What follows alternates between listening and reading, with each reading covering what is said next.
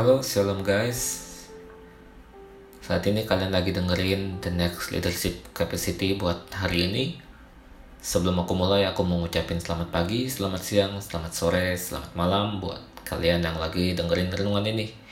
Dan aku juga mau ngucapin selamat dengerin buat teman-teman yang mungkin baru pertama kali denger renungan ini. Semoga kalian yang dengerin diberkati sama Tuhan. Hari ini aku pengen sharing tentang 5 pertanyaan waktu kamu dilanda kebimbangan atau kata yang biasa sering kita pakai ragu-ragu. Mungkin kamu lagi ngerasa bimbang. Seolah seluruh kehidupan kamu di masa depan itu tergantung sama keputusan yang kamu buat hari ini. Mungkin kamu lagi bingung nih, kampus mana yang pengen aku pilih? Jurusan mana yang pengen aku ambil? Pekerjaan mana yang pengen ku lamar? Bertahan atau keluar dari pekerjaan aku yang sekarang. Atau mungkin yang lagi bikin kamu ragu-ragu adalah udah memulai pacaran atau belum. Atau bahkan pengen nikah atau belum. Apakah akibat dari semua keputusan yang bakal kita ambil dari yang tadi aku udah kasih tahu sama kalian? Gimana kita bisa tahu mana yang terbaik? Kalau saat ini kamu lagi ngerasa ragu-ragu dan seolah kamu lagi berada di persimpangan jalan, so mungkin lima pertanyaan ini bisa nolong kamu. Yang pertama, apa sih yang Alkitab katakan? Kamu baca 2 Timotius 3 ayat 16 sampai 17. 2 Timotius 3 ayat 16 sampai 17 ikuti arahan yang Tuhan berikan kepada kita dengan jelas. Teman-teman, Tuhan kasih Alkitab buat kita. Alkitab itu adalah firman-Nya yang cukup untuk memperlengkapi kita di segala situasi yang kita hadapi. Di dalamnya udah banyak banget arahan yang bisa kita aplikasikan hampir di seluruh keputusan yang akan kita ambil. Contohnya, bersedialah mengampuni, saling mengasihi, hidup di dalam Kristus, serta bertumbuh dan berakar di dalam Tuhan.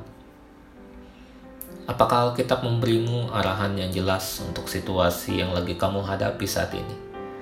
Kalau iya, doakan dan ikutilah arahan yang Tuhan telah berikan itu.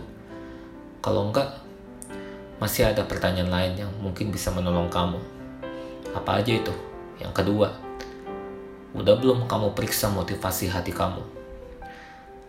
Amsal 4 ayat 23 Amsal 4 ayat 23 Gali, cari tahu alasannya. Kenapa kamu mau melakukannya? Waktu kita bergumul akan ketidakpastian masa depan, kita juga mesti periksa dengan seksama motivasi hati kita kita perlu gali lebih dalam dan temuin apakah emosi kita juga turut mengendalikan diri kita. Apakah kita memutuskan sesuatu karena takut mungkin? Apakah kita lagi mengejar sesuatu agar bisa diterima sama teman-teman kita? Atau mungkin kita lagi pengen ngebalas perbuatan seseorang berdasarkan apa yang mereka lakukan sama kita? Alkitab ingetin kita, Amsal 4 ayat 23, Jagalah hatimu dengan segala kewaspadaan, karena dari situlah terpancar kehidupan. Yuk kita berdoa, mohon pertolongan dan pengampunan dari Tuhan. Waktu kita mengatasi emosi-emosi yang buruk ataupun keadaan berdosa dalam diri kita. Apa pun keputusan yang kita ambil, semoga itu datang dari pikiran yang jernih dan motivasi hati kita yang murni.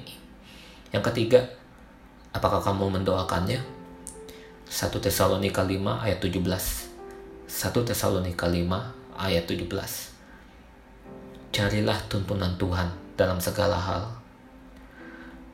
Paulus ingetin kita tetaplah berdoa. Waktu menghadapi situasi yang sulit bukannya harusnya kita berdoa teman-teman.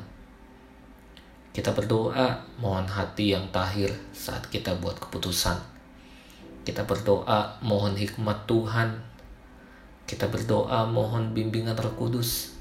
Kita berdoa mohon kekuatan untuk mengambil keputusan. Kita berdoa mohon kedamaian di tengah ketidakpastian yang lagi kita alami. Kita juga bisa mendoakan hal-hal detail lainnya terkait keputusan kita. Tuhan tahu segala hal, termasuk yang kita sendiri ya, yang kita nggak tahu. Dan waktu kita berdoa, kita diingetin kalau Tuhan ada bersama dengan kita. Tuhan akan beri kita apa yang kita butuhkan. Yang keempat, sudahkah kita mencari nasihat bijak? Amsal 12 ayat 15. Amsal 12 ayat 15.